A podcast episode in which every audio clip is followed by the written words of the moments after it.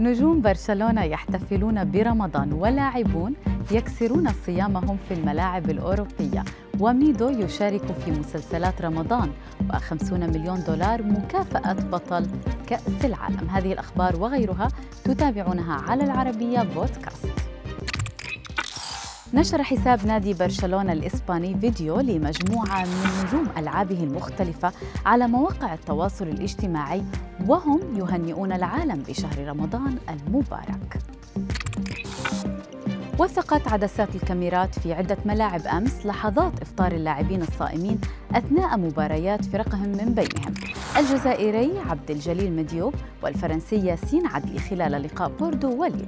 وفي الدوري الإنجليزي صرح مدرب ليستر سيتي روجرز بأنه كان متخوفاً من تأثر لاعبه فوفانا كونه لم يتناول أي شيء أمس لأنه صائم، لكنه في النهاية لم يصدق ما فعله على أرضية ملعب أولدترافورد أمام اليونايتد، معلقاً: لقد أدهشني بالفعل.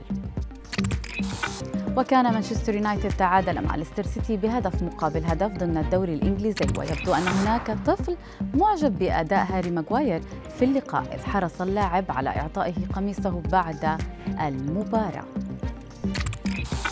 يشارك نجم كرة القدم المصرية أحمد حسام ميدو في السباق الرمضاني بظهوره في مسلسلين: سوتس بالعربي مع أسير ياسين وأحمد داوود، وشغل عالي مع فيفي عبدو، بعد أن شارك العام الماضي في مسلسل اللعبة اثنين. وفي تصريحات مع صحيفة فيلفن المصرية قال ميدو إنه عرضت عليه بطولة فيلم ومسلسل ويتمنى التمثيل مع عادل إمام. حدد الاتحاد الدولي لكرة القدم قيمة المكافآت المالية التي تحصل عليها المنتخبات المشاركة في كأس العالم ألفين واثنين وعشرين، حيث ينال صاحب المركز الأول وبطل العالم جائزة قدرها خمسين مليون دولار، فيما يحصد صاحب المركز الثاني في البطولة مبلغاً يصل إلى أربعين مليون دولار، في حين يحصل صاحب المركز الثالث على ثلاثين مليون دولار.